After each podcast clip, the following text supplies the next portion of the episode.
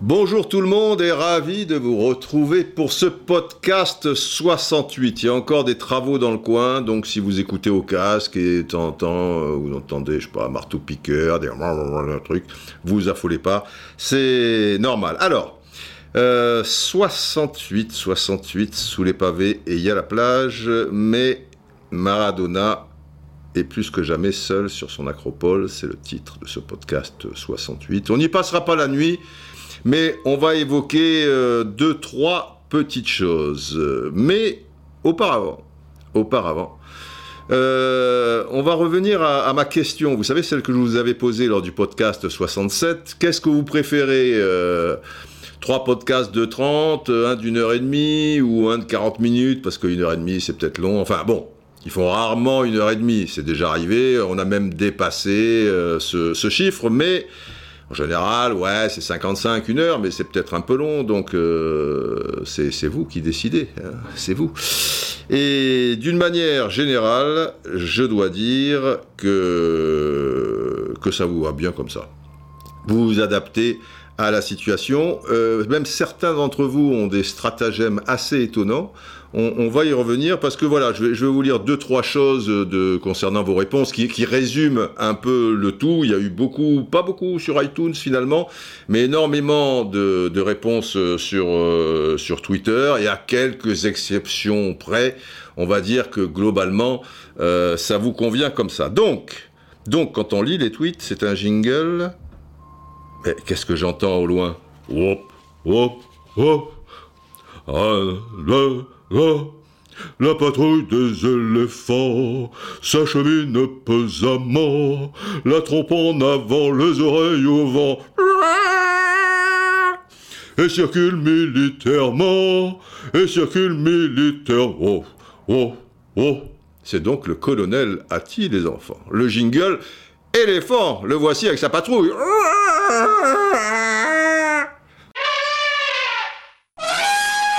Deux par deux ou trois par trois, on écrase du petit bois, on abîme tout inutilement, inutilement, hein. Et circule militairement, et circule militaire. Oh, oh, le livre de la jungle. C'est extraordinaire. C'est extraordinaire. Donc, je vous lis deux, trois petites choses. Tout d'abord, Doume Verdetti, arrobas de Verdetti. Salut Didier. Je viens d'écouter toujours très attentivement, bravo, donc pas besoin de sirène pour toi. Ton dernier podcast, autant te dire que je suis un inconditionnel, ça fait toujours plaisir de le lire ou de l'entendre. Bon, rapport à la question durée idéale, euh, perso, je n'ai jamais trouvé trop long aucune de tes productions, jamais regardé la montre en écoutant même celui où tu parles de Michel Hidalgo, ton record, je crois, plus d'une heure et demie. Ah, oui, ça peut arriver donc. Euh, D'ailleurs, c'est drôle de se rappeler, ah oui, vous avez été quelques-uns à m'en parler de, de ce truc-là. Les tout premiers où tu disais qu'il ne fallait surtout pas dépasser 8 minutes quand on parle tout seul, sinon euh, les gens, eh ben, on les perd. Alors j'ai peut-être exagéré, mais c'est vrai qu'on m'avait conseillé, alors c'était peut-être pas 8 minutes, c'était peut-être 14 euh, ou, ou 15, mais pas plus, parce que seul, euh, forcément, vous allez rapidement faire chier les gens, et, ils vont se barrer euh, et n'écouteront pas, pas les choses jusqu'au bout, quoi. Et en revanche, si vous êtes trois ou quatre, ou que il y a une production, tu vois, de temps en temps, il y a un truc, euh, euh, une musique, euh, une intervention de quelqu'un, même s'il n'est pas sur le plateau, etc., etc. Là, ça peut durer plus longtemps. Il y en a, je sais pas, ils sont trois, quatre. Alors, qu'est-ce que vous pensez de machin? Eh bien, je tout tout là. Ah oui, mais je voudrais quand même signaler que ah non, oui, mais vous oubliez quand même en 68, euh, année, bah, bah, dire. Bon. Là, ça peut durer plus longtemps. Il y a plus de vie. Seul, c'est différent, mais force est de constater que euh, faut pas s'arrêter à ces idées reçues, puisque seul, vaille que vaille, à travers ce que vous me renvoyez, en tout cas, bah, ça, ça, ça vous convient et vous disparaissez pas au bout de 8 minutes. Peut-être j'avais poussé le, le bouchon un peu loin, au bout de 12-13. Enfin, j'espère. Eric The Red, c'est un fidèle, arrobase Euricri84. Salut Didier, moi je vote pour des podcasts de 1h20 et même pour des podcasts de 3h. Ah bah oui, parce qu'il y, a quand même des, des, braves de chez Braves, il en fait partie. Tu comprends, je roule toute la journée pour le boulot, je vais chez des clients et je repars, alors des trucs de 40 minutes, ça va être trop court. Il me faut la dose de Didier, continue comme ça, génial, vite, le spécial Maradona, please, blablabla. Et ouais, c'est vrai que finalement, je pense que c'est le, le, mieux, mais chacun sa technique, sa tactique, euh, on, va dire. Mais si tu as de la route, comme Eric The Red, voilà, là c'est sûr que je fait 14 minutes, euh, il va défiler dans les rues euh, en hurlant, Eric. Bon, enfin grosso modo c'était ça. Mais, mais quand je vous disais certains ont des stratagèmes, alors, Alex97 André, lui, il me balance un petit texte et une photo où il fait une flèche en haut, donc il y a ma tronche, là, Roust foot, l'équipe, voilà. Et puis au-dessus, il y a player 1.7 et un gros X. Alors au début, je comprends rien, parce que c'est quoi ce truc? Et lui, il me dit, voilà une solution pour ceux qui n'ont pas le temps pour écouter des podcasts. Moi, je fais ça tout le temps. Au passage, merci Didier pour tous ces podcasts. Et je, je dis, je comprends rien, c'est quoi? Et là, il m'explique qu'en fait, il accélère euh, d'1,7 fois euh, le, commentaire.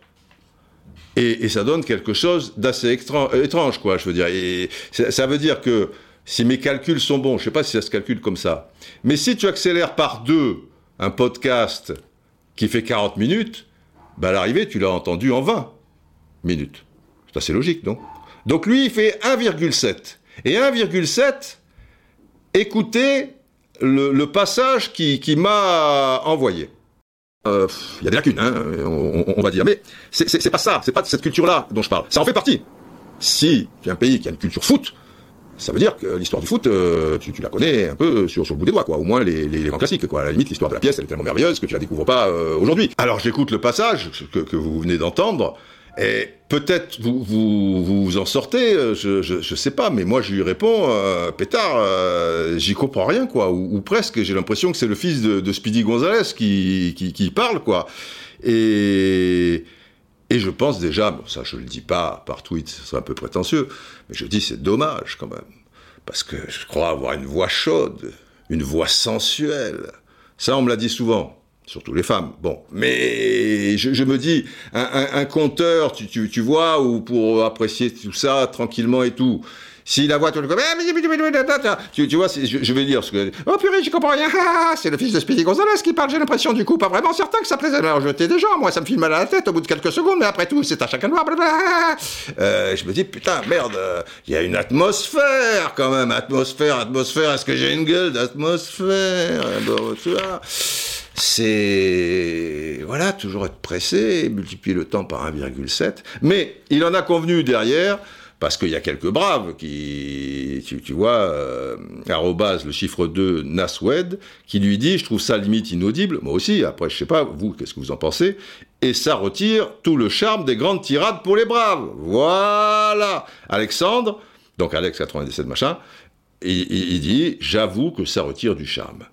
Et du coup, il va revenir euh, au truc initial, c'est-à-dire à prendre son temps. Mais c'était pas grave s'il faisait 1,7, hein, moi, s'il trouve son, bonheur là-dedans. Mais il y en a peut-être qui, qui, font comme ça, quoi. Enfin, je, trouvais ça euh, assez, assez curieux. Enfin, il me semble que l'atmosphère, mais la voix aussi, la voix, c'est important. Une petite anecdote à, à, ce sujet, quand j'ai débuté le, le métier, et bizarrement, je me disais, je ne pourrai pas faire euh, travailler à la télé ou à la radio parce que j'ai une voix de, de, merde. Je voudrais un gong, s'il vous plaît. Voilà, c'est, je, je, raconte ça parce que c'est, rigolo et comme quoi, euh, des, des, fois, il faut, il faut pas s'arrêter à ça. Je, je, pense à des gens qui, je sais pas, même dans, dans, un autre métier, tu, tu, tu vois, euh, souvent quelque chose, tu penses que ça sera une faiblesse et ça, ça va devenir une force parce que bizarrement, euh, enfin, tout au moins au, moment où j'ai vécu ce que je vais vous raconter, où je pensais que ma voix était une faiblesse et qu'elle m'empêcherait de, faire ce, métier, eh ben, j'ai rapidement compris par la suite qu'au contraire, cette voix ou, cette manière de, parler aussi, parce qu'il y a une texture de voix, c'est une chose, et puis après, il y a, y a, une manière de, de, de, s'exprimer, quoi, on, va dire. Mais la, la, la, voix, la texture, eh ben, elle était bonne, et il y a beaucoup de gens euh, qui, tout au long de, de, de, de, de, ces quatre décennies et, un peu plus m'ont dit mais tu as une voix à faire de la radio, tu as une voix qu'on reconnaît entre, entre mille, etc. Et tout. Je me souviens même de certaines anecdotes dans l'anecdote, si vous voulez. Je m'en souviens d'une où J'étais avec une copine, on se baladait euh, dans le marais, euh, elle aimait bien faire les magasins. Alors bon, les magasins, ça fait plaisir. Et à un moment, on rentre dans un magasin, et il y a, quelqu'un qui, qui, en sort et qui dit au revoir tout le monde. Et moi, pour déconner, tu vois, machin, je rentre, du coup, je croise la personne et je dis bonjour tout le monde. Et la personne qui est de face dit ah, monsieur Roustan, alors comment ça va les trucs? Déjà, je suis un peu surpris parce que tu vois, c'était un magasin un petit peu de, de, trucs, euh, comment dire. Euh, c'est pas là où tu où les footeux vont, vont traîner a priori et où le responsable du magasin a priori n'a pas le profil si, si tu veux pour euh, pour aimer le, le, le, foot on va dire voilà des, des trucs de, de, déco un peu intérieur mais aussi de, de des trucs d'intérieur quoi tu vois comme je sais pas moi des thés d'oreiller des draps des, des, des, choses comme ça bon bref euh, c'est pas les magasins où je vais très souvent pour tout dire. Et, la personne dit bon, dis Roustan. Alors moi, je me dis, elle, me connaît de, la télé. Elle me dit on peut pas, on peut pas vous rater avec la voix que vous avez. Et la personne, une autre femme, qui était de dos, qui se retourne, elle me dit ah bah moi, même sans vous avoir vu, j'ai entendu votre truc là. Je lui dis c'est la voix de Roustan. Incroyable, non? Alors, je vous raconte l'anecdote parce que ça c'était l'anecdote de l'anecdote machin. Donc, au tout début, en 76, quand j'arrive à TF1, je me dis, il, va falloir que je m'entraîne un petit peu à, parler comme ça, à faire des interviews ou quoi que ce soit, ou des choses dans le genre. Je me chope, je, trouve un agra. Un agra, c'est un instrument, tu, tu, vois, un peu volumineux, qu'ont les gens, et qu'ont eu longtemps les, gens de, de, radio, euh, avec euh, un, micro, tu vois, il y en a, et, qui te, te permet d'enregistrer euh, les, interviews que, que, tu vas faire, les, sons que tu vas faire, tout ça. Et je vais à Saint-Michel, Saint-Germain, quoi, des, des, Prés, un, soir, je vais avec Claude Fula, qui est le petit frère de Pierre Fula. Pierre Fula, ça doit vous dire quelque chose si vous aimez le sport. Ancien haltérophile, tout ça, et qui a été journaliste dans le sport euh, très très longtemps, à TF1 puis Antenne 2. Allô? Ici Nagano voilà, ça a été son fait de gloire, mais il a fait quand même des, choses bien plus importantes. Et, Claude, lui, travaillait à TF1 à la photothèque. Alors, photothèque à la à TF1, à l'époque, en 76, ça veut dire quoi? Derrière le, présentateur du 20h, il y avait toujours des photos. Voilà, le mec il disait bon, euh, Arafat euh, hier était un machin, boum, tu as la photo euh, d'Arafat. Il dit dans le sud de la France en ce moment, il fait très chaud, boum, tu as une photo du, sud de, la France. alors parlons au football maintenant, boum, tu as une photo de football derrière lui, en petit quoi, tu vois. Et, et lui, donc les gars qui travaillaient à la photothèque, c'est là qu'a commencé Philippe Pouy aussi, avant de, travailler au service des sports de, TF1. Il regardait le conducteur du 13h, du 20h ou du 23h, et en fonction des, sujets qui allaient être traités, bah, il trouvait des diapos, euh, des photos qui avaient des, rapports avec les sujets euh, en question. Et on est là tous les deux. Euh, il a la gentillesse de m'accompagner parce que je me voyais mal seul avec mon agra faire des machins, tu vois, donc on rigole, tout ça. Et, et il commençait à pleuvoir parce qu'on disait, on faisait un peu la sortie des, de, cinéma ou de restaurants ou des choses comme ça. Et on disait, mais qu'est-ce qu'on va poser comme question? On va pas dire, euh, alors ce film il était bon, tout ça et tout. Bon, on aurait pu faire ça, vous me direz. Mais comme il commençait à pleuvoir, donc, et qu'on était des grands philosophes déjà, il faut bien le reconnaître, notre question était, que pensez-vous de la pluie? Alors t'imagines les gens, euh, bonjour, que pensez-vous de la pluie? Donc je parlais, bonjour, que pensez-vous de la pluie? Alors elle dit, ah, la pluie, ah, ah bon, euh, mais encore, la pluie, ça mouille, certes, mais la pluie, ça vous inspire quoi? Bon, bon, bon, comme ça, j'entendais, après, voilà. Après, fatalité, il y a une femme charmante, ça c'est la... Non, je ne vais pas vous la raconter. Non, non, non, euh, on rentre, après, euh, chez Claude, et on va passer la nuit d'abord, euh, d'ailleurs, chez Claude. bon, bon, bon, on s'en fout. Et euh, j'écoute la bobine avec lui. Et là, j'entends ma voix. Bonjour, que pensez-vous de la pluie? Nani, nana, mais la pluie, ça vous... Et je me dis, les enfants, c'est un désastre. J'ai une voix de demeurer. Parce que le grand truc, c'est que... Alors maintenant, ma voix, je la connais, évidemment, puisque c'est différent. Euh, mais à l'époque, la voix que je connaissais, l'unique voix que je connaissais, c'est la voix que j'entendais.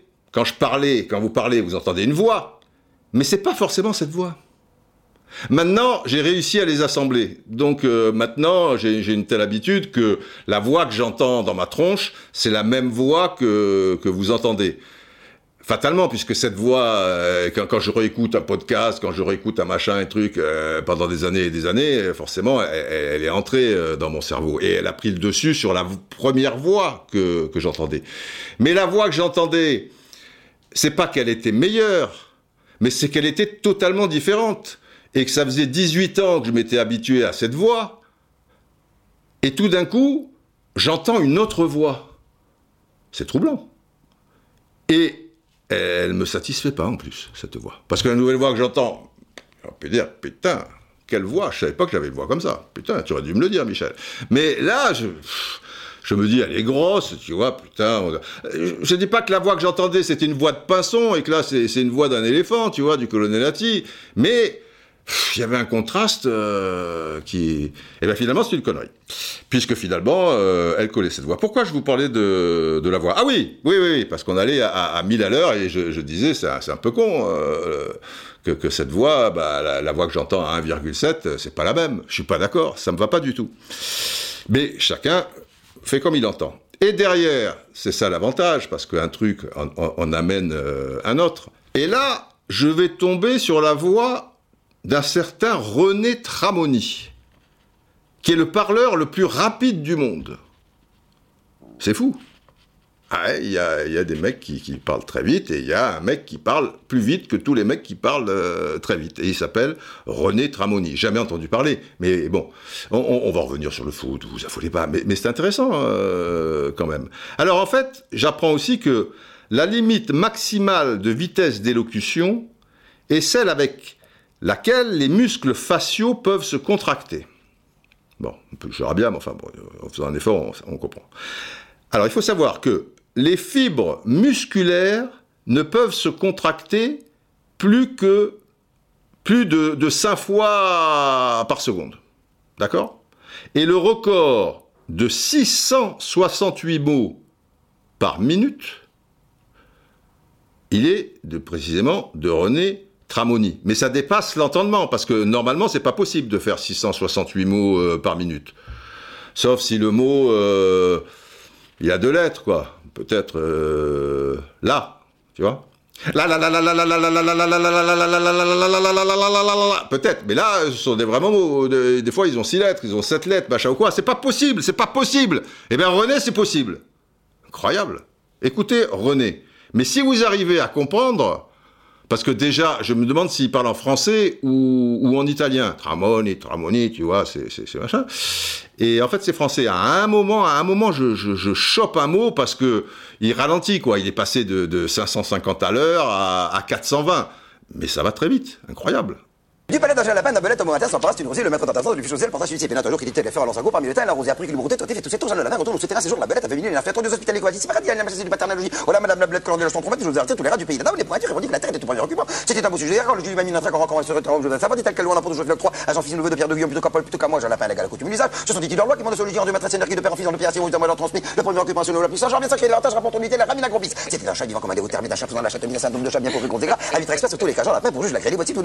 un un de sur équipe, mieux des enfants approchés, approchés, je suis sur les sur la cause, mais notre prochain, écrit dans le show. Aussitôt qu'apporter le ville, les contestants, grippe le bon apôtre, je tente de côté la griffe en même temps, il est plein camp, encore l'un et l'autre. Ceci ressemble fort au débat quand parfois les petits souverains se rapportent au roi. Voilà. Incroyable, non? D'un autre côté, si vous écoutez le podcast de la sorte, podcast d'une heure, il va durer 8 minutes, hein, 7 minutes. Mais vous allez rien comprendre. C'est un choix. C'est un choix. Bon. Euh, on va passer maintenant euh, à notre côté un peu archive, faire nos gammes comme toujours. Et je suis très content parce que euh, j'ai reçu dans, le cadre de ce que je vous demandais, des, mots aussi où les gens disaient, moi, ma dose d'historique au début par rapport à l'année et tout, ça me va bien, j'apprends des tas de choses, il faut pas la, la, brader, la faire trop vite, etc., etc. Alors bon, on va prendre notre temps, pas trop quand même, mais donc, c'est le podcast 68, donc c'est la saison 67-68. On va commencer ça rapidos par euh, la, première division, eh bien c'est Saint-Étienne hein, qui c'est les plus forts les Verts, qui l'emporte, qui est donc champion de France en 68 pour la deuxième saison consécutivement. Mais pas pour la deuxième fois de son histoire. Il y avait déjà eu euh, des, choses qui, traînaient, euh, on s'en souvient, quelques années auparavant. Alors il termine avec 11 points d'avance sur Nice et 14 sur Sochaux et l'OM. Donc 11 points, c'est déjà pas mal. Mais ça l'est d'autant plus que la victoire était à 2 points. Donc, il termine avec un total de 57 points en 38 journées. Il y avait déjà, il y avait 20 équipes, hein, euh, je veux dire, euh, lors de cette saison. Mais avec, sur ces 57 points et sur ces, ces 38 matchs, c'est 24 victoires, 9 nuls et du coup, seulement 5 défaites. Mais 24 victoires, si tu mets la victoire à 3 points, tu rajoutes 24 points. Tu rajoutes 24 fois un point. Donc 57 plus 24, ça fait 81 points. C'est déjà quand même plus, plus consistant. Et comme Nice, donc le Dauphin, je vous le rappelle, n'a seulement que 18 victoires, donc par rapport aux 24 victoires de Saint-Etienne, tu leur enlèves 6 points. Si on est toujours dans la victoire à 3 points, vous me suivez. Et donc, ça veut dire que dans le football actuel, eh bien, Saint-Etienne n'aurait pas gagné le championnat avec 11 points d'avance, mais 11 plus 6 avec 17 points d'avance. Donc quand tu gagnes un championnat avec 17 points d'avance, grosso modo, les enfants, c'est que tu as survolé, survolé pardon, les débats. Et Saint-Etienne, c'est vrai, c'est très fort à ce moment-là, avec en plus un trio offensif magique, Salif Keita, Rachid Mekloufi et le buteur euh, Hervé Révelli. C'est du Top Gun. D'ailleurs, cette année-là, ils feront le doublé, puisqu'ils vont gagner aussi la Coupe de France, victoire 2-1 euh, en finale contre euh, Bordeaux, avec deux buts au passage de Rachid de Mekloufi. Et c'est curieux la, la, mémoire. Évidemment, le match était télévisé. Évidemment, je l'ai regardé. J'avais euh, donc 10-11 ans, euh, tu, vois, à, cette époque-là. C'était l'après-midi, noir et blanc, tout ça. Je vois très bien où je suis euh, dans le salon avec mon père, tout ça et tout. Visuellement, très bien. Après le match, je, ne pourrais pas vous dire, quoi. C'est trop loin, c'est vague. Je me souviens essentiellement de deux choses. Et, c'est bizarre la, sélection de, cette mémoire, notamment en matière de football, suivant les gens et tout. Et vous savez de quoi je me souviens? Il y a quelque chose qui a un rapport vraiment au jeu, mais il y a une autre chose. Enfin, c'est un rapport quand même. C'est le ballon.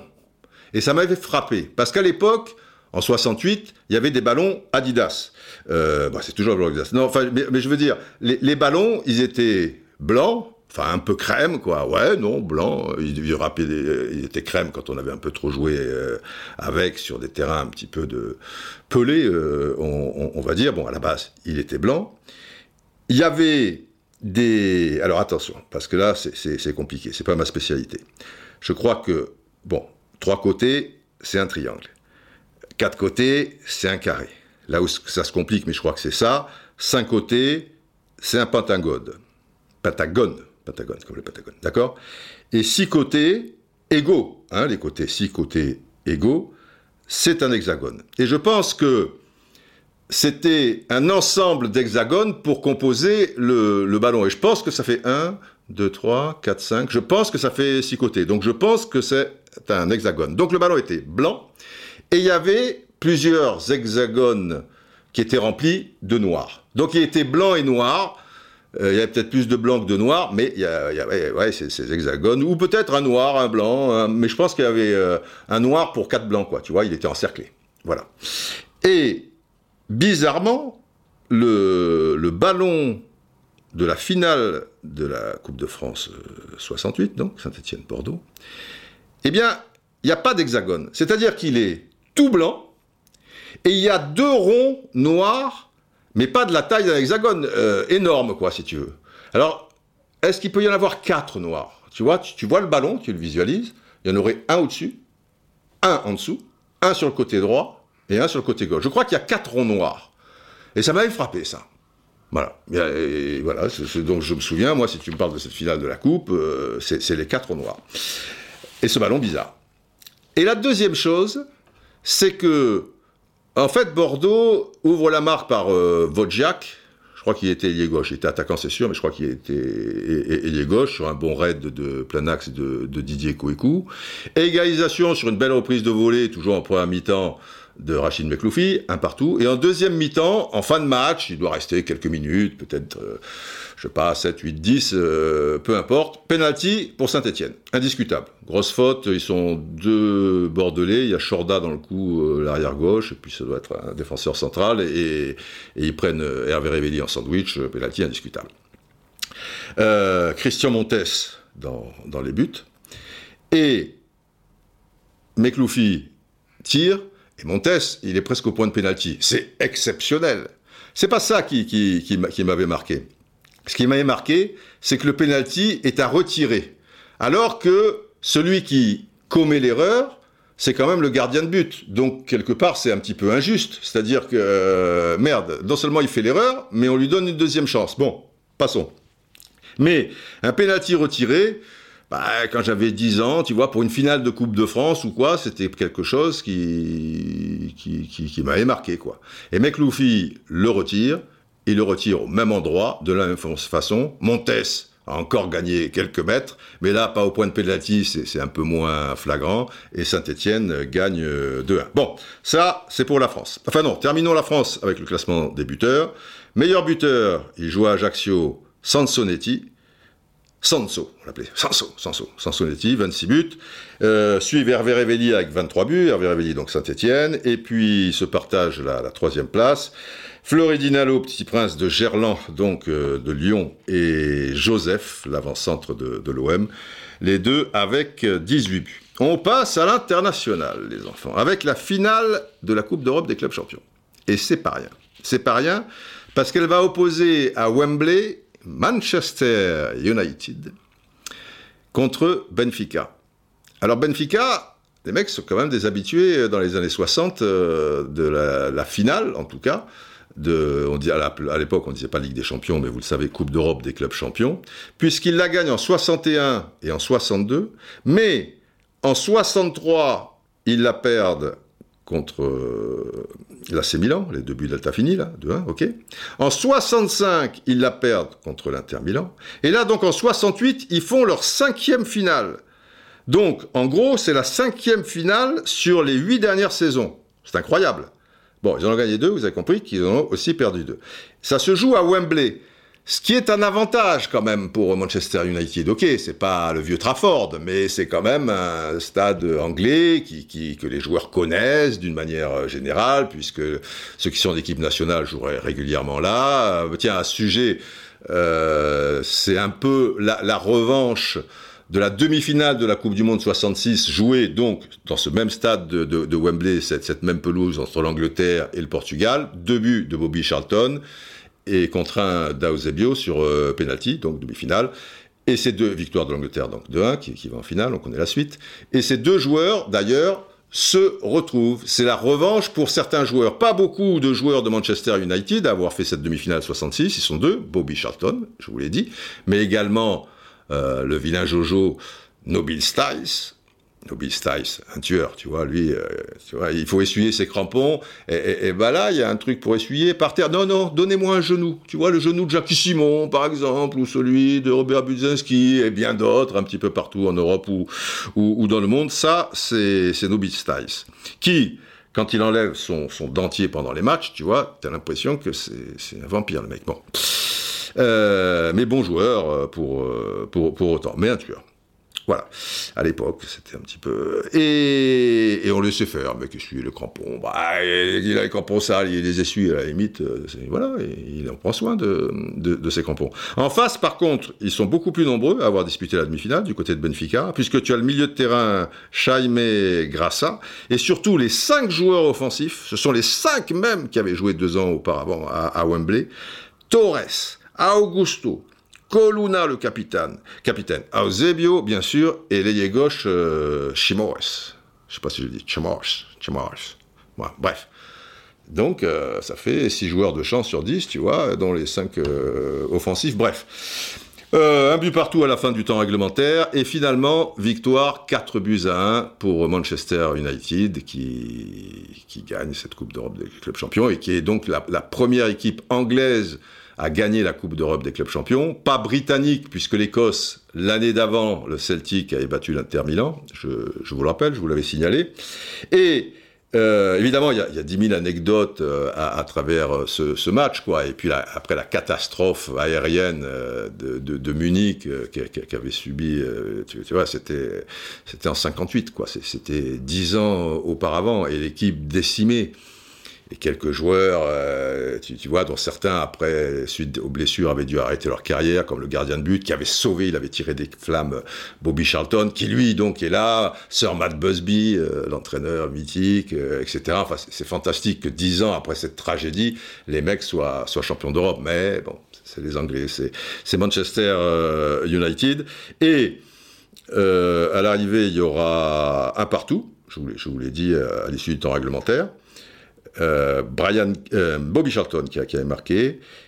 En prolongation, dès la 92e minute, donc deux minutes après la, reprise, but de George Best. Et après, il y aura deux autres buts, encore Bobby Charlton et, Brian Kidd, euh, l'avancante. Mais par rapport au but de, George Best, il y a une anecdote qui situe bien le génie euh, nord-irlandais, mais heureusement, il, s'est repris. Je vais vous l'expliquer. Je voudrais euh, un gong.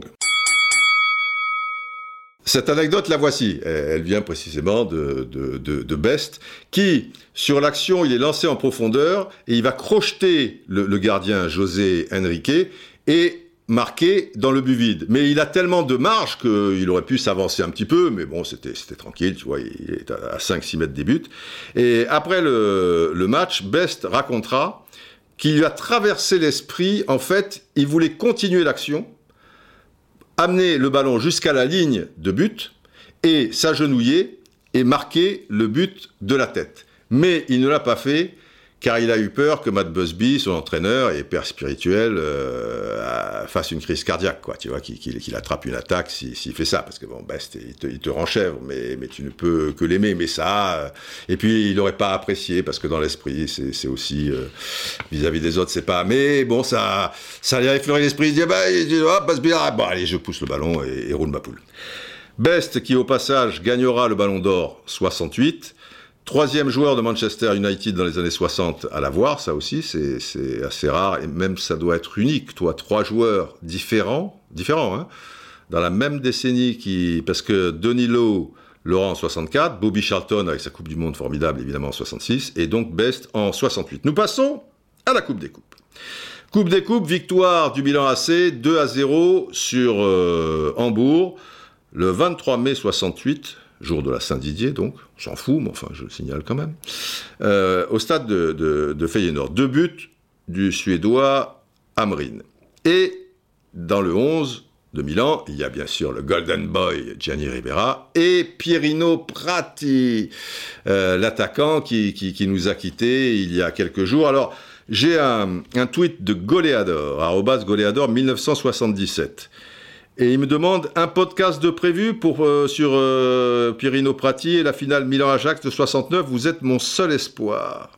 Alors justement, Goléador, je, je vais faire, alors ça ne sera pas un podcast unique, mais je lui laisserai une certaine place, euh, parce que Pierino Prati, c'est pas rien, euh, dans le podcast, mais 69. Donc, pas de panique, rassure-toi, on va en parler, mais dans le prochain podcast. Même si là, on pourrait un petit peu, puisqu'il fait partie de, de, cette finale euh, de Coupe des Coupes avec Milan, assez donc gagné contre Hambourg. Mais, mais je veux un peu insister sur cette Coupe des Coupes. Et pourquoi? Why? Pourquoi Porque eh, es la grande storia, signor. C'est l'histoire, c'est l'histoire, les enfants. Alors, peut-être pas l'histoire du football mondial, c'est l'histoire, ça fait partie de l'histoire de l'Olympique lyonnais.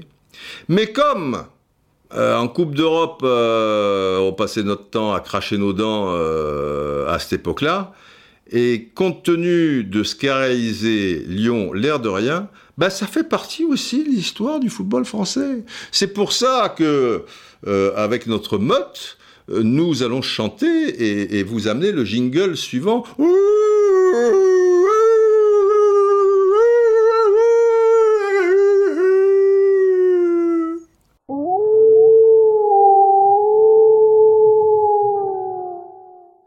Ah oui, jingle histoire, c'est les loups. Vous êtes habitués. Alors, pourquoi l'histoire et pourquoi Lyon?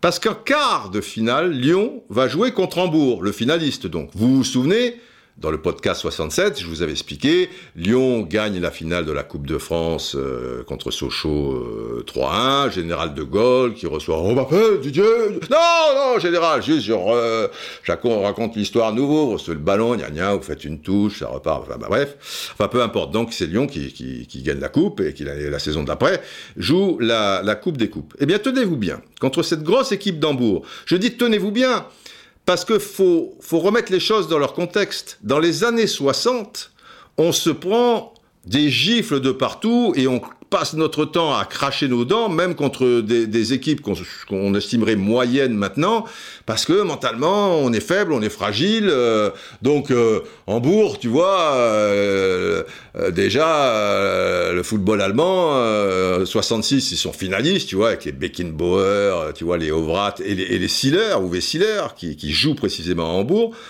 Et d'ailleurs, il va faire mal au match retour. Je pense que c'est lui qui, marque les, deux buts.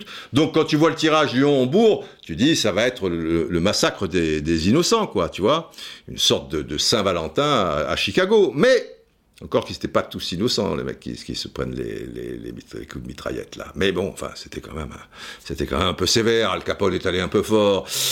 On a fait des soirées pasta avec Al Capone parce que vous savez que dans le privé, bizarrement, il était drôle. Mais après, donc les pâtes avaient un petit goût amer. Il y a eu des soirées pasta à Chicago avec Al Capone, il faut quand même le, savoir. Donc, premier match contre Hambourg. Hamburger. Alors eux,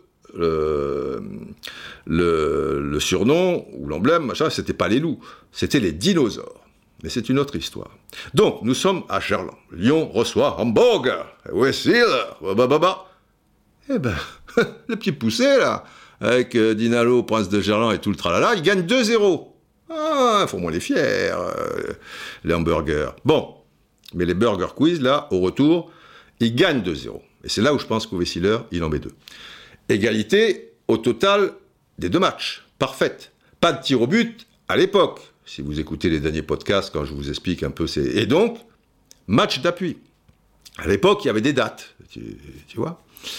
Et match d'appui, la logique voudrait que ça soit sur terrain neutre. En général, c'était sur terrain neutre. Mais des fois, les deux présidents s'arrangeaient pour des raisons bassement matérielles, tu vois. Eh ben, c'était pas sur terrain neutre. Et là, il se trouve que le terrain d'Hambourg, il est grand. Ah, il est grand. Donc, euh, au niveau recette, c'est, costaud par rapport à celui de Gerland, qui est pas ridicule, mais, mais bon, euh, moins, moins conséquent. Donc, le président de Lyon, ça lui va bien financièrement parlant, il y aura une belle recette, tout ça. Donc, le match d'appui à Hambourg. Putain, c'est nul ça quand même. Et résultat des courses, euh, ben Lyon euh, perd 2-0.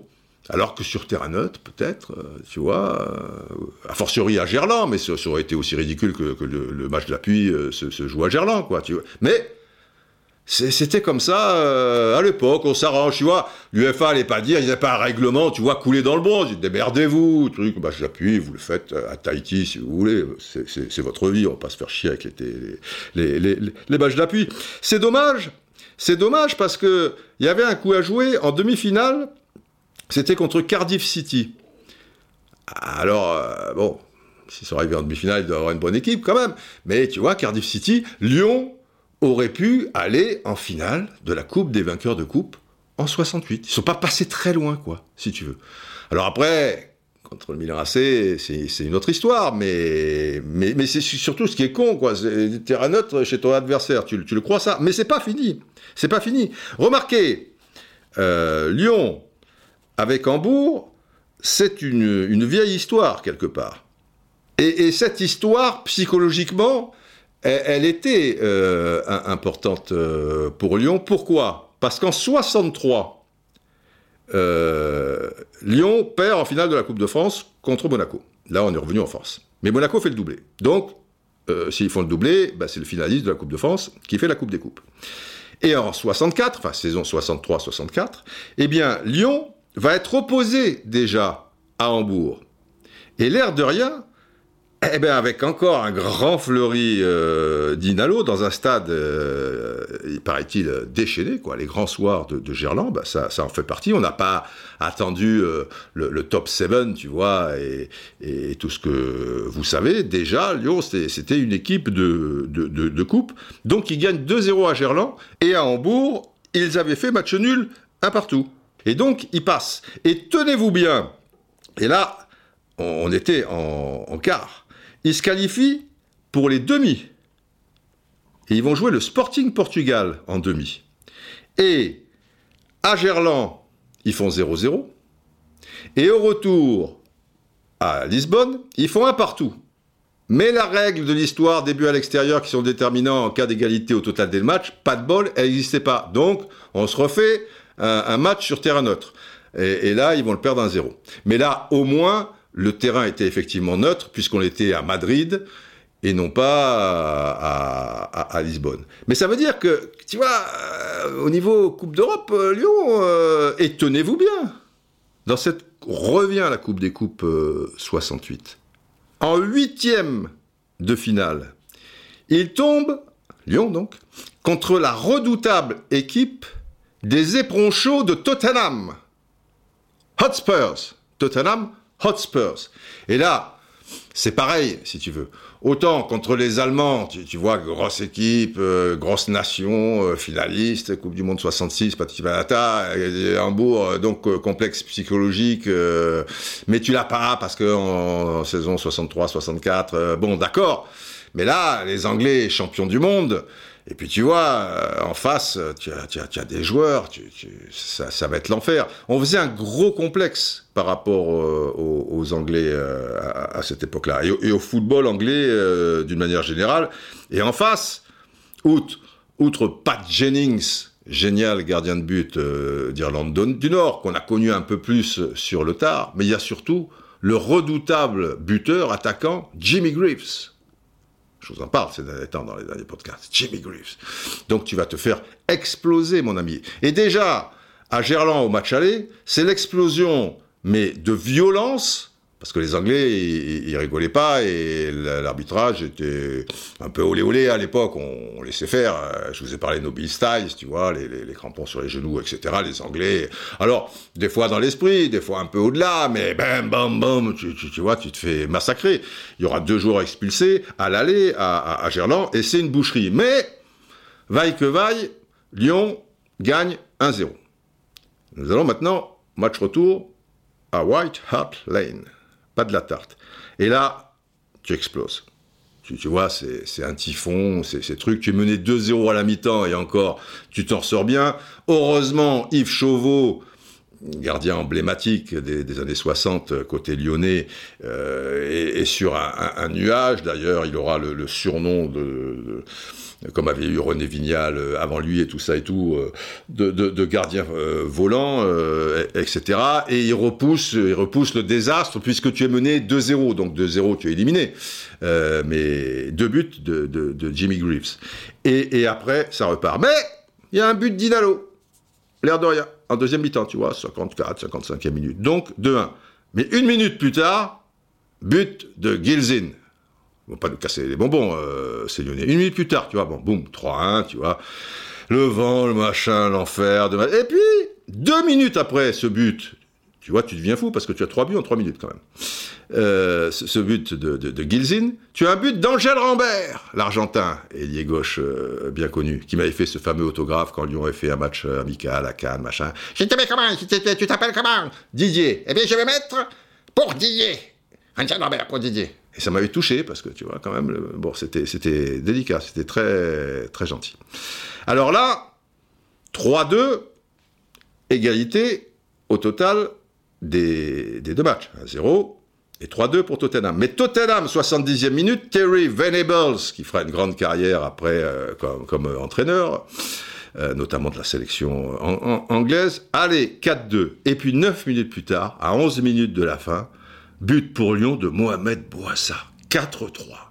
Et le dernier quart d'heure, si tu tiens compte un petit peu, puisqu'il reste 11 minutes, un peu les arrêts de jeu, c'est les assauts en veux-tu, en voilà, quoi, c'est fort à l'amour. Et Lyon, là, là, là, Yves Chauveau, qui se met là, là, et tu perds 4-3. Mais, mais, tu te qualifies. Et pourquoi tu te qualifies? Parce que, en cas d'égalité, ça commençait à faire chier un peu tout le monde qu'il y a, y a un match d'appui, tu vois, c'est pas pratique. Donc, je vous rappelle que le tour d'après, tu gagnes 2-0 contre Hambourg, tu perds 2-0 contre Hambourg. Donc, après prolongation. Donc là, c'est l'égalité parfaite. Il n'y a pas les tirs au but. D'accord. Match d'appui. Mais, désormais dans la compétition, mais là, avant toute chose, je voudrais une sirène car il va falloir être très attentif.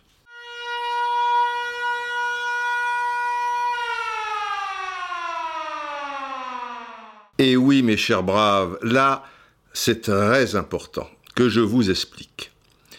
En Coupe des Coupes, et en Coupe des Coupes seulement, depuis la saison 65-66, c'est donc assez récent, on a enfin testé cette histoire de but à l'extérieur, but à l'extérieur déterminant pour une qualification, en cas d'égalité au total des deux matchs. Et nous y sommes.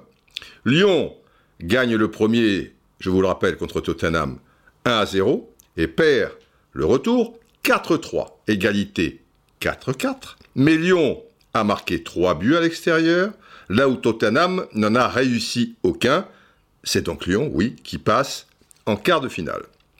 Mais, je le répète, et vous l'avez compris, les matchs d'appui existent toujours à condition que même avec cette histoire de, nouveau règlement de, de but à l'extérieur qui est appliqué uniquement en Coupe des Coupes, eh bien, si ça ne suffit pas pour euh, départager les deux équipes. Exemple, quart de finale qui suit, je vous l'ai déjà dit, Lyon 2-0 à domicile contre Bourg, retour 2-0 pour Hambourg, eh, personne n'a marqué un but à l'extérieur, égalité au but de l'extérieur, match d'appui. Je le répète aussi, la naissance de cette règle des buts à l'extérieur pour départager tout le tralala, donc Coupe des Coupes en 65-66, mais la règle sera appliquée pour toutes les compétitions européennes à partir de 1969. Très bientôt donc.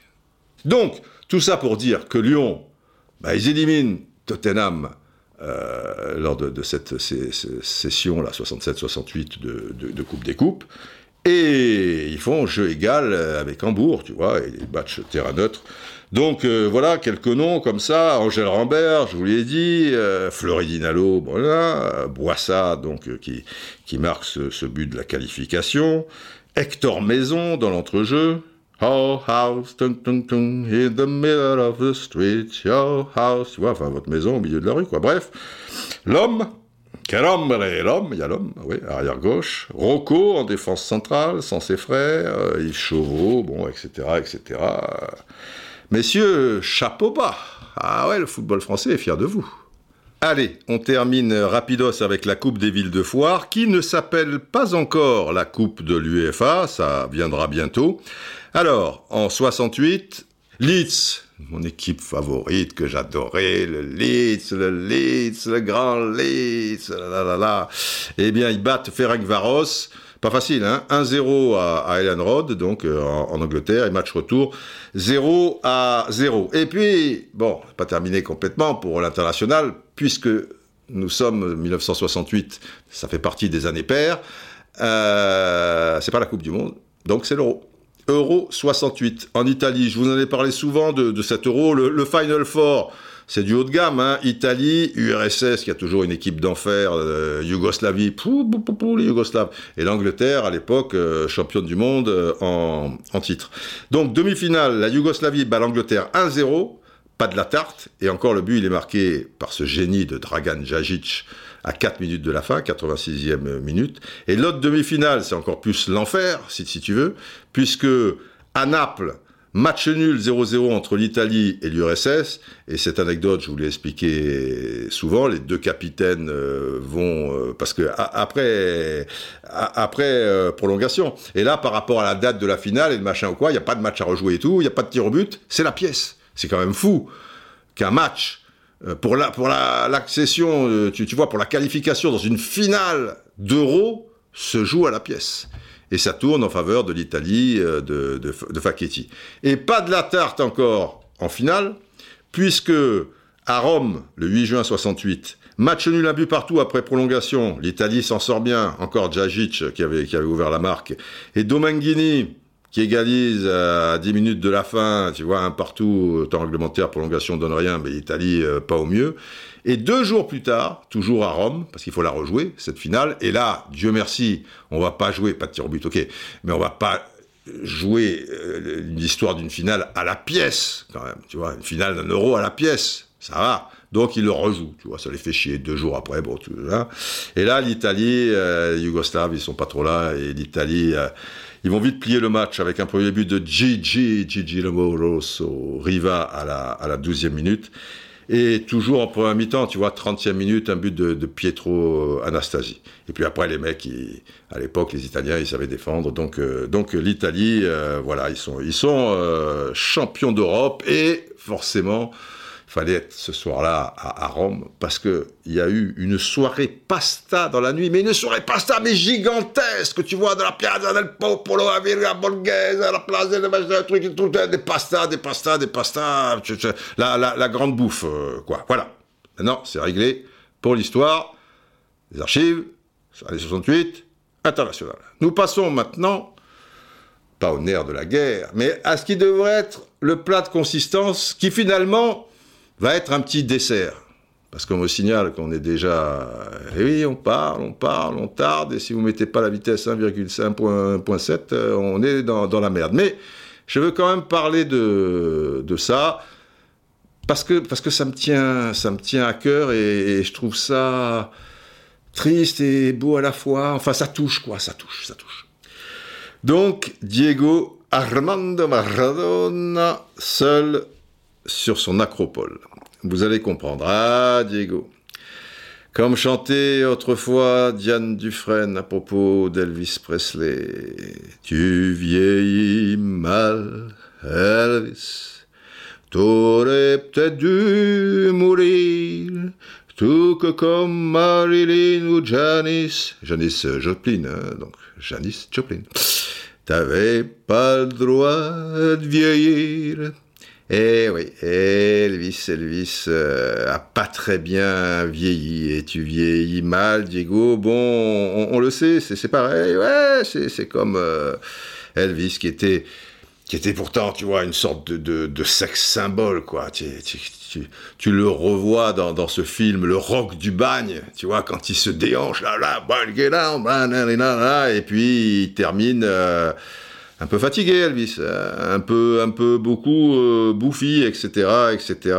C'était à le rock du bagne. Le rock du bagne. Bon, alors, pourquoi, pour Diane Dufresne, dans cette chanson, il n'avait pas le droit de vieillir, Elvis? Parce qu'on a le droit de vieillir, merde, on a le droit de, de, grossir un peu, euh, tu vois, bouffi, etc. et tout. Ben, mais lui, il n'a pas le droit. Il n'a pas le droit parce que c'était bien plus qu'un chanteur, si, si vous voulez. Il incarnait si tu vois cette jeunesse, cette insolence, cette, cette rébellion, le, sexe aussi, etc., etc. Quoi, il y a, y a, plein de, de symboles, tu, tu, tu vois, qu'incarnait euh, Elvis et Maradona, c'est la même chose. C'était beaucoup plus, beaucoup plus qu'un footballeur, et, et c'est quelqu'un comme Elvis, tu vois, dans, dans, dans le rock du bagne, qui avait euh, durant son, époque sportive, sauf sur la fin, bien évidemment, mais il dégageait quelque chose de... Et même s'il avait un petit physique de, taureau, hein, Elvis, euh, au temps de sa splendeur, il, était élancé, fin, fin, tu vois, mais sur tous les stades du monde, il avait ce côté aérien. Rimbaud, euh, Arthur, de son prénom, aurait dit à son sujet que c'était le footballeur aux semelles devant. D'ailleurs, il y a il y a une photo très connue, bon, il y en a des, tas, hein, des, dizaines de Maradona, mais, celle-là, je vais vous la décrire, elle doit vous dire quelque chose. Vous savez, c'est quand il est de, profil, ça se passe en fait sur le, côté gauche lors du match contre l'Angleterre au, stade Aztec, et il porte son ballon avec le, le pied gauche, et il y a cette photo qui a été prise, et et il y a des peintures euh, en Amérique du Sud, mais, mais aussi un peu partout dans, dans, dans le monde, tu vois, où, elle a été reproduite, etc., etc., où il conduit ce ballon, mais il vole au-dessus de, de, de, la pelouse, c'est-à-dire que, que lui, il est en extension, il, il, il vole, mais c'est pas comme tu peux voler sur un contrôle, quoi. Tu, tu vois, tu es en l'air et le ballon, évidemment, il, est en l'air aussi. Mais, mais lui, c'est en portant le ballon, tu vois. Il, quand je vous dis aérien, quoi, se met devant, tu, tu vois. Euh, bon, alors maintenant, le, Maradona qu'il est devenu au, fil des années, et assez rapidement euh, d'ailleurs euh, après la fin de, sa carrière, c'est pas une surprise. De par sa morphologie déjà, et toutes les soirées pasta, parce que les soirées pasta avec Maradona, c'est quelque chose, tu vois, on est un petit peu dans, dans, dans l'excès. Donc toutes les soirées pasta qu'il a enchaînées, bah, tu grossis, quoi. Ok, pourquoi pas, d'accord. Au-delà de ça, il y a les vieux démons qu'on connaît, qui le rattrapent parfois, il s'en débarrasse, il est rattrapé à nouveau, il se machin, tout ça, ok, ça laisse des traces. Et tous les coups qu'il a pris sur les terrains, croyez-moi, ça laisse des traces aussi. Son dos qui a hyper morflé, et ses genoux aussi, d'ailleurs, les, récentes opérations, ça ne semble pas être euh, une réussite. Maradona, faut bien en être conscient, il aura été sans doute le joueur, à ma connaissance, mais beaucoup de spécialistes euh, s'accordent à, le dire, qui a pris le plus de coups dans sa carrière. C'est inouï ce, que son corps, physiquement sur, sur les terrains, a pu supporter. Bon, l'époque le, permettait, mais, mais c'est pas une raison, tu vois. Et de par son jeu, le, dribble, certes, mais aussi un jeu d'affrontement, de, vitesse, et, tu vois, en allant directement vers le but. Tu vois, c'est pas des dribbles comme ça, sur le côté, euh, machin. Le mec, il, va, tout droit, quoi. Et, donc, euh, ça, ça, ça s'y prêtait. Et ça s'y prêtait notamment que ça aurait été un joueur extrêmement valeureux Maradona, qui s'est jamais caché, qui s'est jamais économisé, qui a jamais calculé, qui ne s'est jamais préservé. Tu, tu vois, cet amour du ballon, cette soif du, du, ballon, même si là tu sens que vaut mieux un peu freiner, pas mettre le pied, lui, waouh, il, il, y va quoi, il est, il est toujours euh, dans l'action. Donc, donc ça, ça laisse des, des traces. Si vous, vous imaginez vous pouviez imaginer ce qu'il a dégusté euh, déjà à Naples au niveau de, son dos, tu vois, à jouer X fois sous infiltration et tout, mais, le mec en a jamais parlé, il s'est jamais plaint, c'est un peu récemment que le grand public a, pu voir des, images ici et là qui, ressortaient, quoi. C'est au même titre que d'autres champions euh, du reste, mais Maradona, il a un corps qui a été brisé, quoi, quelque part. Mais c'est un monstre. Le mec, c'est un monstre. C'est une bête, quoi. Euh, je, veux dire, n'importe qui à sa place, avec les mêmes excès, je parle euh, de, pas des, extraits, des excès extra-sportifs, quoi. Avec tout ce qu'il ce qu'il a morflé, ben, les mecs, soit ils seraient morts, soit ils seraient en petite chaise roulante et, et pas d'hier, quoi. Mais le gars, il est toujours là. Dans un sale état, je vous l'accorde, mais il est toujours là. Il n'est pas aérien, mais il est toujours là. Et ça, déjà, en soi, c'est un miracle.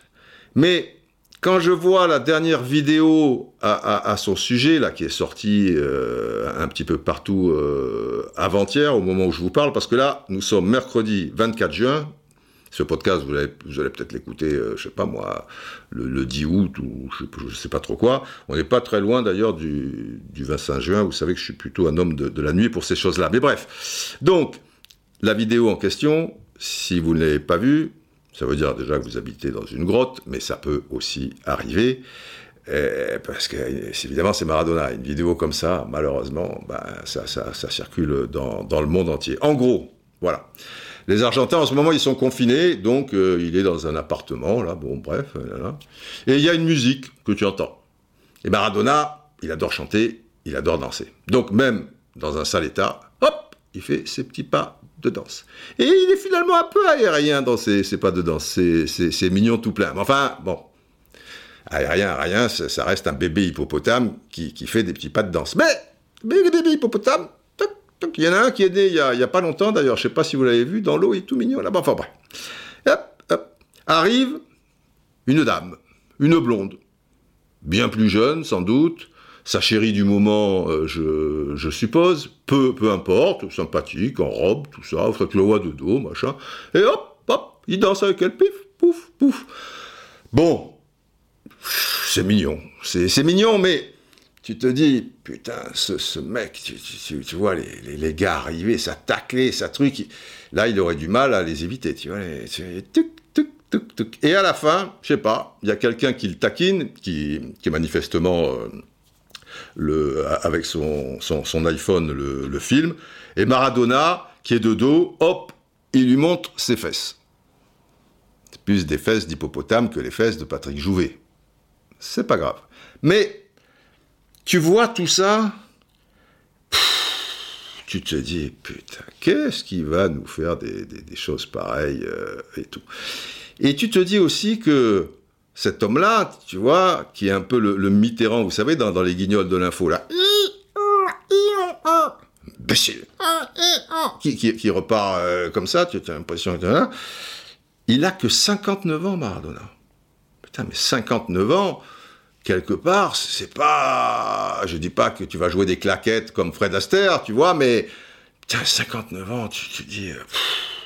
Les gens qui ont vu le. Il y a beaucoup de gens que, que j'ai croisés ici et là, et, et, qui ont découvert une facette de Maradona qu'ils n'imaginaient pas, quoi. Ils disaient, putain, mais Maradona, comme entraîneur, il a ce pouvoir, ce charisme, ce ceci. Tu as vu, Didier, sur Netflix, le documentaire, ces deux années, avec le club mexicain, là-bas, Didi Dada, les, les joueurs qui, qui l'adorent, qui Dédé. Je dis, oui, bah oui, c'est Maradona, là, là. Ah, mais, ce qui touché aussi toujours les gens, c'est que tu voyais qu'il allait à deux à l'heure, que ses genoux avaient du mal à, le porter, etc., qu'il qu était, qu'il était fatigué et tout. Et là, bon, à travers la vidéo dont je vous parle, 59 ans. Mais vous savez, Elvis Presley, puisqu'on en parlait, grossi, bouffi, patati, patata, etc., etc. Vous savez à quel âge il est mort, Elvis Presley? Je pense, dans l'inconscient collectif, pour les gens qui, enfin pas, s'ils ont suivi de près, euh, ils savent. Mais, tu vois, pour le, grand public, Elvis Presley, tu vas dire ah, il est pas mort vieux, Elvis Presley, mais enfin, pas 55, 60. Elvis Presley, il est mort à 42 ans. Et tu vois comme il était, tu, vois, l'alcool, les drogues, les machins, les trucs, le rock du bagne, euh, tu as l'impression que c'était 1000 ans en arrière, quoi. 42 ans.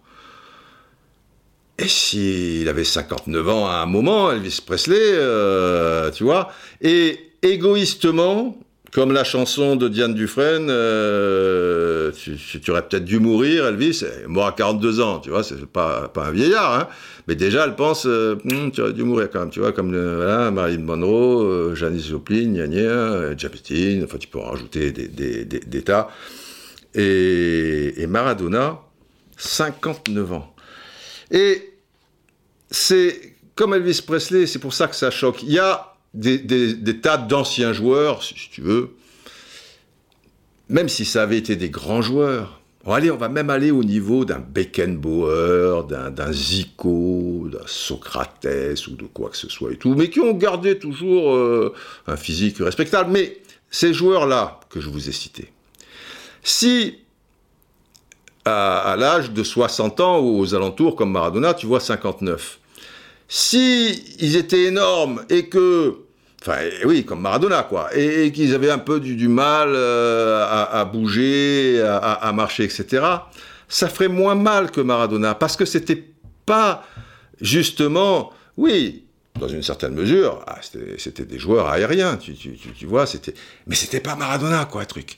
Et Maradona, et voilà, c'est Elvis, c'est Ayrton Senna. Suppose Ayrton Senna, il vit encore, allez, il, a 60 ans, euh, bah si il est devenu énorme et, qu'il a du mal à, marcher, lui qui était qui exprimait l'inverse de tout ça, ça te choquerait plus que si Alain, Alain Prost, par exemple, ou Nigel Mansell, ou Jacques Lafitte, euh, ou le père Villeneuve, enfin des gens plus ou moins de, de, de, de cette époque, euh, étaient un peu beaucoup euh, bouboule, quoi, je veux dire, tu vois, étaient un peu Michelin sur, euh, sur les bords, tu vois.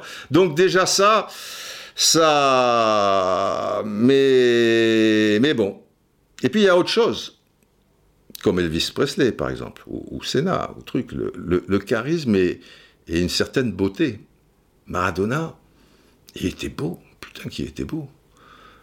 Il y a des tas de photos. J'ai l'impression, Maradona, que c'est l'un l'une des trois ou cinq personnes, tu vois, au même titre que Marilyn Monroe, par exemple, à avoir été le plus photographié. Je, vois des photos de Maradona, même je le connais par cœur, que je découvre en, encore, tu vois, à travers les réseaux sociaux, tu vois, des, des tweets, etc. et tout.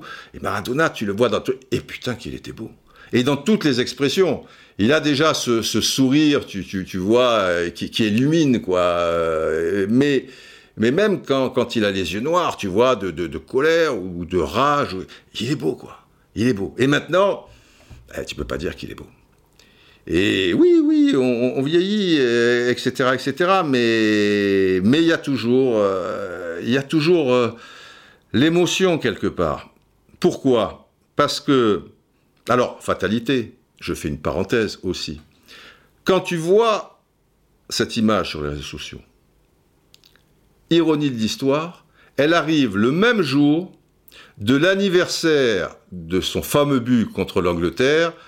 Euh, C'était un quart de finale, ouais, de la Coupe du Monde 86 au Stade Aztec. C'est-à-dire que tu t'es empilé, si tu regardais un peu Twitter, tu pouvais pas y échapper.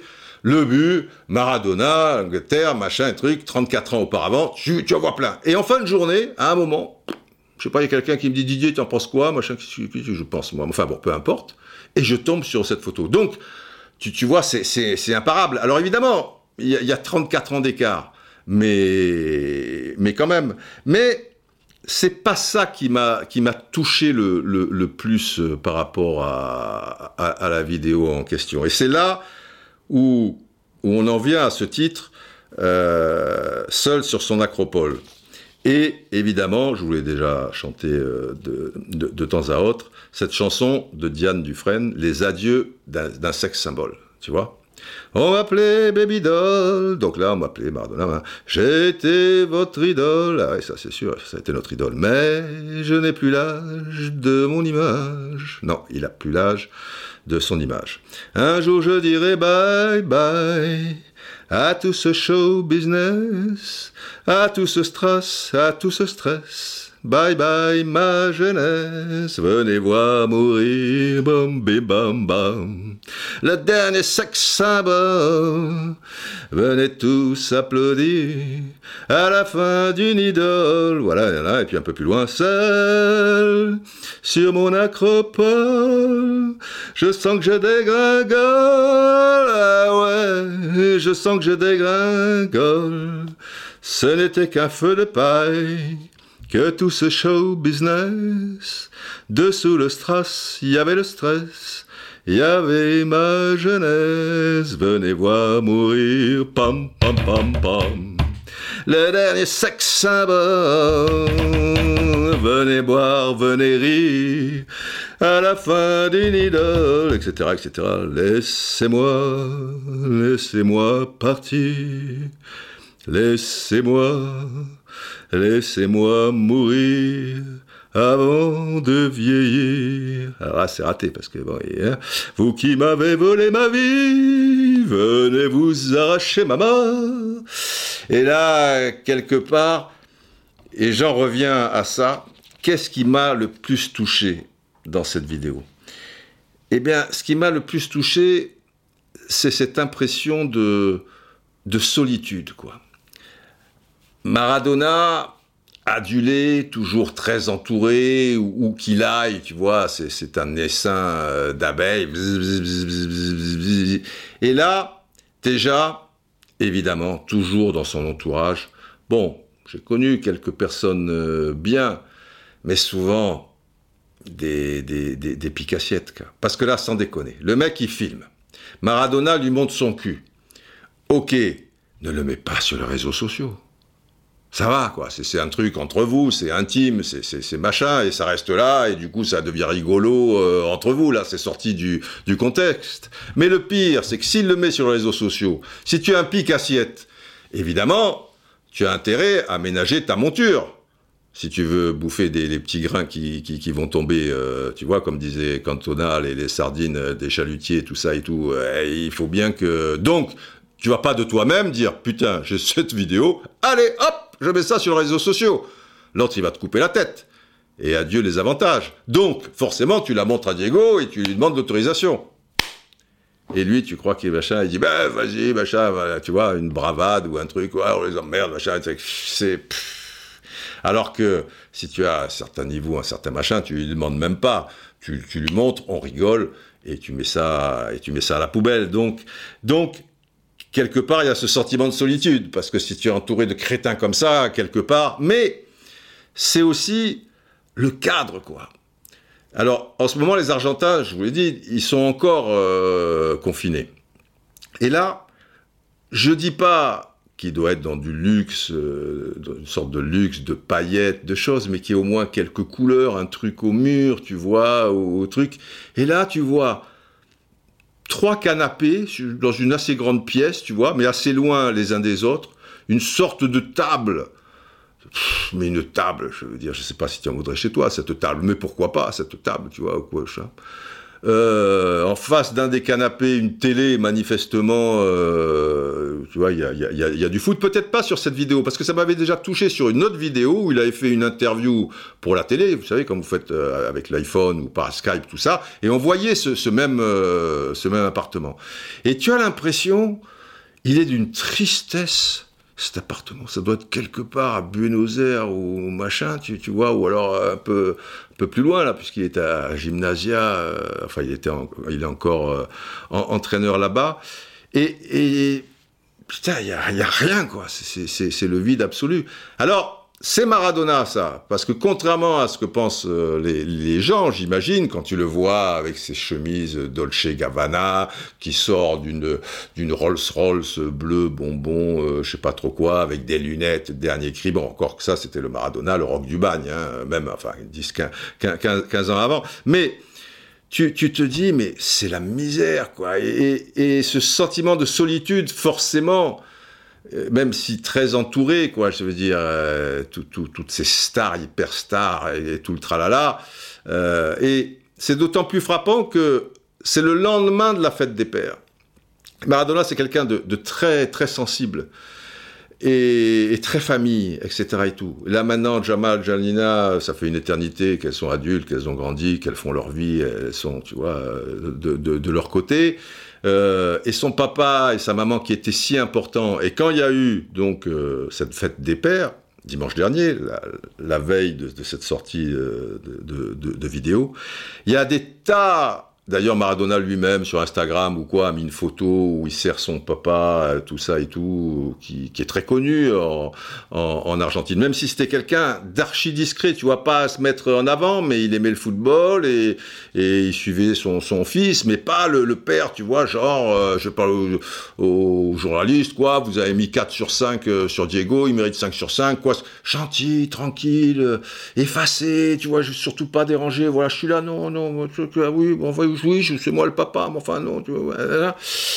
Et, lui aussi, d'ailleurs, il, se ressemble beaucoup physiquement aussi. Et il y a des tas de photos, tu, vois, où on, voyait Maradona dans les bras de son père, heureux d'avoir son père à ses côtés. Ça représentait tellement pour lui euh, son père, plus que que la moyenne. Tu, vois, c'était quelque chose. Son père, c'est son dieu, quoi. Sa maman, c'est c'est infernal, ces trucs. Et voilà, les deux sont partis, les enfants ne sont plus là. Lui, qu'est-ce qui le retient à la vie, Maradona? C'est le football. Mais le drame, le drame, c'est qu'il y a des gens, qui, le football, alors ils le regardent à la télé, ils sont consultants, ils le commentent, mais lui, c'est le terrain, tu vois? Mais le terrain, il peut plus y jouer. Et ouais, là, c'est pas comme acteur, acteur de cinéma. Euh, à 150 ans, tu peux être encore sur les planches euh, et balancer une, une réplique et être euh, formidable et mettre tout ton talent, tu, tu vois, l'exprimer, etc. et tout. Et, et, et lui, c'est sa vérité, quoi. C'est, quelqu'un de tellement sincère et, d'authentique que, une fois de plus, bah merde, avec cette vidéo de merde, par rapport à ça, tu dis, putain, Maradona, mais, mais où est-ce qu'il est? Il est dans le cul du monde, là, tu vois, cette table, putain. Et Dieu sait si je suis pas matériel et que chaque fois euh, dans, ma vie, quand j'étais pas accompagné et que je vivais seul, je vivais dans des cartons, moi. Hein. Et les cartons, euh, tu vois, des, fois des gens venaient, ils disaient, tu vides pas les cartons?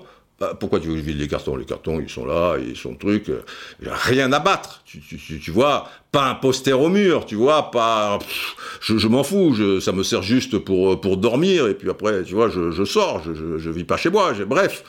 Mais mais moins sinistre, quoi. Même les, les, studios ou les endroits les, les plus sinistres où j'ai pu passer un, petit peu de temps certaines fois dans ma vie, ils étaient plus gays, quoi. Là, c'est un truc, waouh et tu vois ça, et, tu le vois, lui, cette musique, cette blonde qui passe. Il y a une dame d'un certain âge sur un des canapés qui filme aussi, tu vois. Il y a un côté, putain, tu te dis, c'est la fin du monde, quoi. Et, et par rapport à Maradona, je sais pas, c'est extrêmement touchant, quoi. Si on le voit de, de cette manière-là. Et pour conclure, c'est ce que disait euh, Valdano, Jorge Valdano, que vous connaissez bien, qui est bon, un de ses, coéquipiers, justement, on parlait de cette Coupe du Monde 86, et il disait, d'un point de vue émotionnel, Maradona, tu ne peux pas suivre. C'est quelqu'un qui te dégage une émotion, tu peux pas lutter, c'est injouable, il est à des années-lumière, quoi. C'est quelqu'un, et même là, tu, tu vois, il y a, y a, un côté euh, félinien, quoi, dans, dans, dans, dans, ce décor. Tu, tu, vois ça, tu vois, il y a ce paillette et cette deux mesures, cette démesure, et puis d'un autre côté, euh, cette, nostalgie, cette mélancolie, cette détresse aussi, c'est ce côté très populaire que tu retrouves chez Fellini, avec des trucs, tu vois, la strada, les machins, les trucs, là, là, là, tu vois, les trucs, le cirque. C'est, putain, Maradona, quand même. Et seul euh, sur son, acropole, alors bon, il dégringole, il dégringole, à un moment, il, tombera, quoi, mais... grande Diego incroyable. Et, il te met son cul, machin. Sans déconner. Et tu te dis, tu te dis, tu te dis. Enfin bon. Bref. Bon, le spécial Maradona, on le fera un de ces quatre, hein. J'ai pas convoqué Georges parce que je sentais aussi cette histoire, tu, vois, entre... Bon, j'ai fait cours sur Maradona, mais d'un autre côté, vous avez eu des détails historiques, des machins. On va pas y passer la nuit. D'ailleurs, Général, ah, il dort, Général, après son appel du 18 juin, dit, Oh Hey Général Oh Bon, on est dans la résistance, là, quand même. Merde. Ouais, je parlais de Maradona. Oh Diego, Diego Seul. Non, c'est pas la chanson de Michel Berger, on s'en fout de ça, Diego, dans sa tête, machin. Je te parle de Maradona. Ah, oh, oh, je vous ai tutoyé, général, pardon. Je vous parle de Maradona. Oui, oui, oui, oui, oui, j'étais Michel Berger. Oui, oui, Maradona, quand même. Bon. Alors, je conclue. Eh oui, il faut conclure. Ok, Je prends un peu mon souffle. Bon, hein. L'appel du 10 juin, c'était, c'était, c'était fantastique, président. Euh, je vous dis déjà président, d'ailleurs, vous n'êtes pas président euh, à ce moment-là, mais vraiment, ça. Non, c'est bien. Je crois que ça va donner de l'espoir à beaucoup de gens et j'espère que, que, certains vont prendre euh, des armes, les armes, les armes, aller dans le maquis, enfin, le classique, quoi. Hein. France libre, la France, bon. Vive la France, bon, désolé. Longue vie aux braves et vive la France Mais ça, on s'en fout, c'est juste... Euh, je vis fort que bon, c'est bon, et vive la France. Bon, et vive vous, et vive nous, et vive les braves, et prenez soin de vous. À bientôt. Portez-vous bien.